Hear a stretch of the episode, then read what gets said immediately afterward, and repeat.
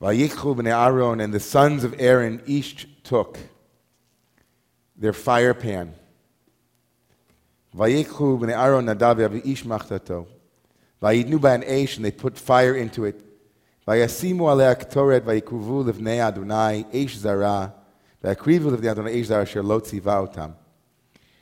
And they offered to God an eish zara, an alien or foreign fire that was not commanded of them. Vatetze Eish, and a fire came forth, milifnei Adonai, vatochalotam, and ate them. Vayamutu lifnei Adonai, and they died before God.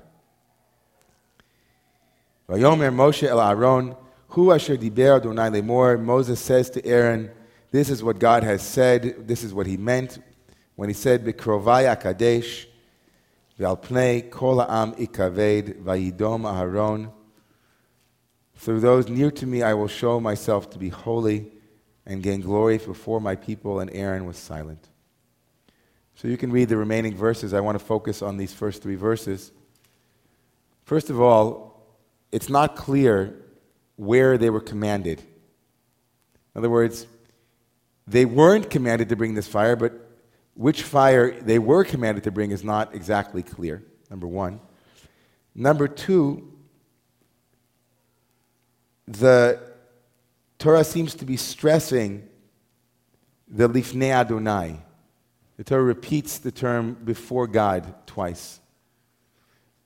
Other anomalies in the verse, the word lahakriv and to come close, likarev, are also played off of each other. And this leads, uh, that's, I guess, the second question, or second point. And the third point is the point of Moses' response. Probably not the most, I mean, probably not the most uh, empathic moment to quote what God said.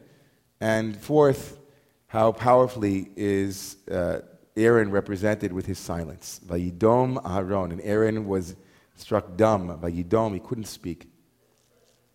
So, interesting.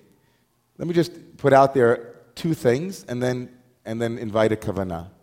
One is within the Jewish tradition over the past 2,000 years, this text, this story has been used uh, more often than not to raise the dangers of change, of innovation, of disruption, disruptive innovation, of any kind of uh, newness that might be offered. And so, depending on the culture you were in, the rabbis would utilize this text as the, the ur text. This is the classic text of be careful, the waving of the finger, do not bring a foreign fire. Don't innovate, right? None of those, right? In the Reform movement, when the Reform movement uh, sprout out and sprout forth in the, in the 19th century, this was the text that was more often than not quoted, right? You are bringing forth a foreign fire, right? Dangerous. And in some form or another, you hear this whether it's in radical disruptive innovation, like reform, or even within a community that doesn't want you to change the song that they've been singing for the last two years. How dare you change that song that we've been singing for two years? Right? Don't change. I like it. Right? That famous joke about the rabbi that comes to the shul. He's new in the shul, and they come to the Shema, and some people stand and some people sit, and the rabbi says, I'm confused. What's the minhag? What's the custom here in the shul? Do you stand or you sit? So he asked. He asked uh, one guy. Guy said, "We stand," and the other guy said, was sitting. Said, "No, we sit." And the third guy said, "Rabbi, I have the answer." He says, "He says, he says, well, which is it? How can it be that, you know, what is it? What do you guys do for Shema? Do you stand or you sit? Yeah, you're arguing." And the third guy says, "This is what we do for the Shema." right? This, right? Some shuls like that. So that's the first point, that this text has often been the warning text, right? Do not bring a foreign fire. One. Two, within Hasidic text or more mystically inclined text, they learned exactly the opposite, which is, of course, because they're Hasidim and they were innovating, that this was not a punishment. It doesn't say it doesn't say that a fire descended. What does it say? Vatetse, which means it came forth. From where? From the Holy of Holies. In other words, the fire that engulfed them was the Holy of Holies fire. In other words, the mystical union that they achieved. The only place for them to go, they had achieved such a high level of connection with the divine that, in some sense, it was a, uh, a consummation greatly desired. Right? They wanted very much to be consumed by the divine. Like this poem I read last night from Rumi, right? Let lovers enjoy the burning, like the moth close to the flame. And so these lovers, Nadav and Avihu, whose names mean volunteer and my father is him, Nadav and Avihu, they were consumed by an all encompassing love for God. I want to focus on, uh, for the Kavanah, on a different, on, on the reading of it as, uh, as punishment for a moment. So within the tradition that they were punished, the, the, the Talmud gives four reasons for their punishment, and I want to focus on one of them. I can give you, they drank wine. That's one reason that they entered into the Holy of Holies intoxicated. Another reason is that they, obviously, that they brought a fire that they weren't supposed to bring. Another reason is that they didn't ask permission from Moshe, or they didn't get advice from Moshe or from Aaron. But here's, here's the one that really struck me. So read with me in verse 1, in verse 10. Uh, sorry, verse 1, chapter 10. Vayikhu b'nei Aaron Nadav Avihu, that each one took, ish machtato.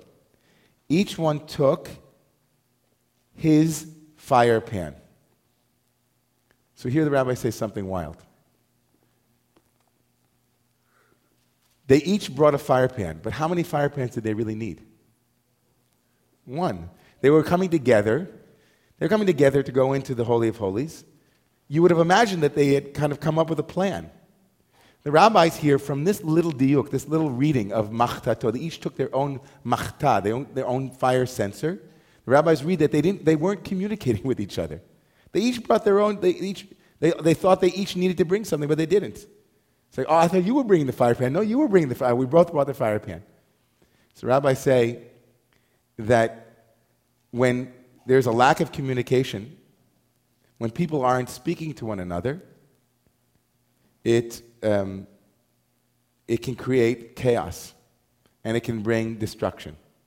When people assume they know what the other person was supposed to bring, and you can interpret that on any level you want, that when we're not in a deep conversation with each other, when we miss each other, when we don't ask the kinds of questions, the kind of inquiries that reveal what is concealed, that can bring about a destruction. Now, morally, obviously, so many reasons to not be happy that they were killed, but let's, let's move off of that for a moment. But the, the salient point from Chazal, from the rabbis, is that in, when passion is at the root of things, often we don't have the kind of conversations that can disclose difference. Right? When passion is at the root, when it's so overwhelmingly passionate, we lose the sense of boundaries. And so, had they had a greater sense of boundaries, they might have asked each other, well, wait a second, well, what are you going to bring? Well, I'm bringing the fire, you bring the machta. You know? So, I wanted to call forward for this, out of this very dark story, uh, uh, an ember of wisdom, which is the importance of communication, the importance of asking the right questions of each other that would lead to deeper knowing, to deeper um, meeting of our expectations with what is real. In other words, you can imagine how disappointed they were when they were brought, when each one brought a machta. So the second aliyah that I'd like to call forth is for there to be deeper communication, deeper questions, and deeper relating between those of us who are in uh, partnerships and who are trying to bring a holy fire into the Holy of Holies. Please come forward for that aliyah. Yamod Sheni.